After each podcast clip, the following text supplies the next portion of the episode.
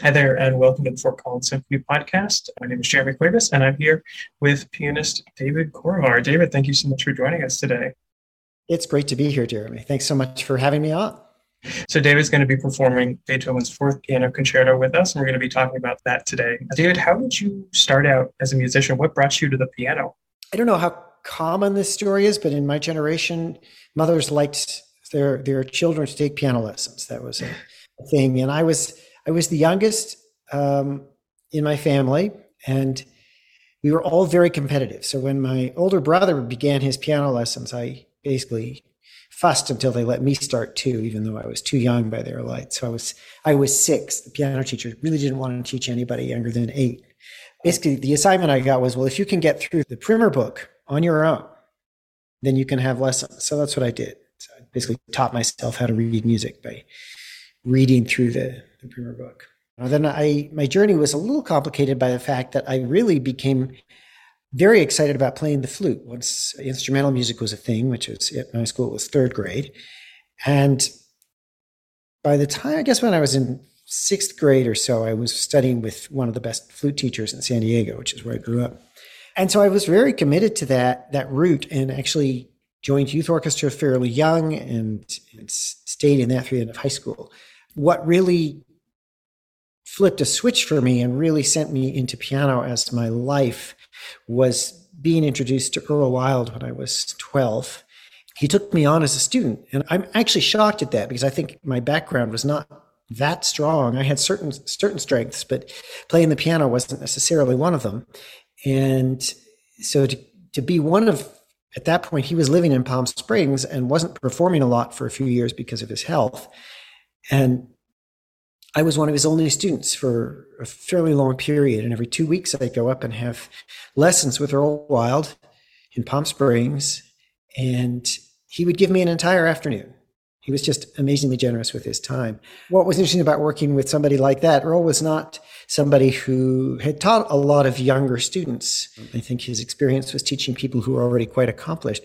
And I realized later in hindsight that it took me about eight years to figure out what he had told me. And there was just so much meat to what he gave me uh, in terms of basics of how you address the instrument mostly. And I still use a lot of that in my own teaching. Uh, so my, my, my main job these days is as a professor at the University of Colorado in Boulder. And uh, I started working there in 2000 and it's been a wonderful ride. It's one of the things I, I realized early on in in my career at CU was how much I was learning from my students. And the better the students were, the better I could teach, or the better, the more I could learn in a way. Um, and a lot about how, you know, it's like chamber music. A lot of the sort of listening we do in a chamber music situation, because we're listening to other people, is teaching us how to listen to ourselves in a way. And the same works with students that we have by listening to the students, we learn to hear ourselves. Um, and this is a wonderful kind of feedback that happens. And hopefully the, t- the students get as much out of it as I do. I mean, I, I think they must, but it's a, it's a, been a very interesting journey in that respect because I feel like it's so much a part of my own personal journey to be in this position. When you're doing the chamber music and you're, is it that you're starting to hear yourself from other people's perspective or imagining that? Is that part of it? Yeah. And you, playing i mean I, have so much experience doing this over so many years in so many different kinds of settings and ensembles.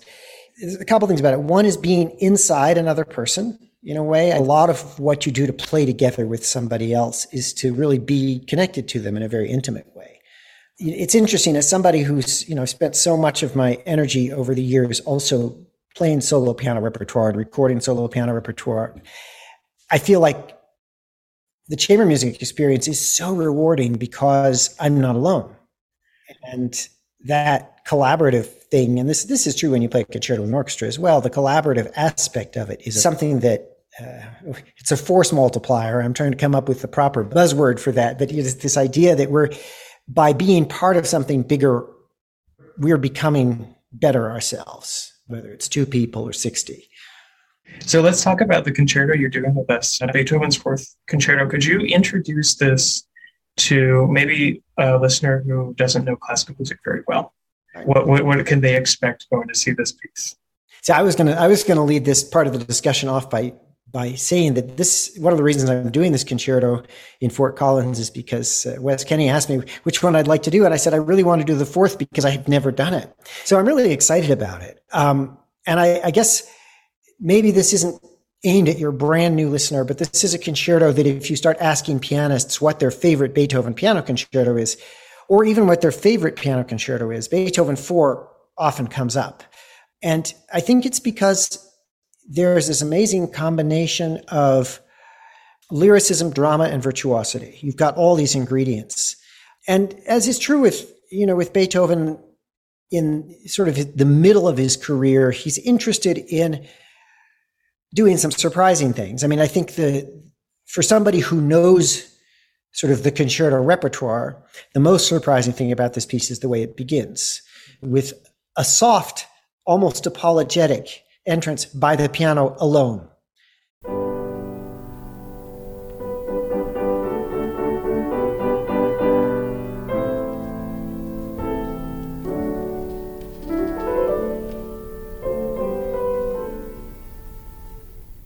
When the orchestra sneaks in, in what seems at the moment to be a completely unrelated key, I mean, there's something just transcendent about that moment. By setting the, the piece off this way, he's created a whole different drama from really just about any other concerto up to that time.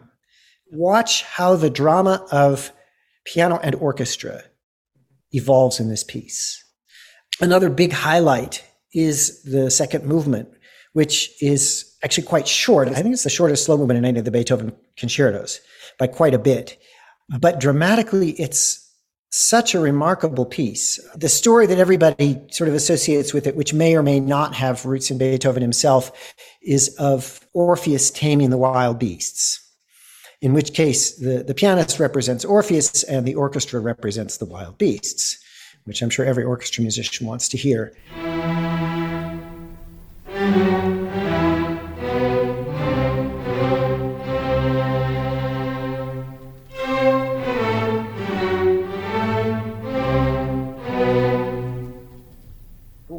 Happens in the course of this is that the pianist, who is singing softly until the very end of the movement, everything is marked to be played with the soft pedal down.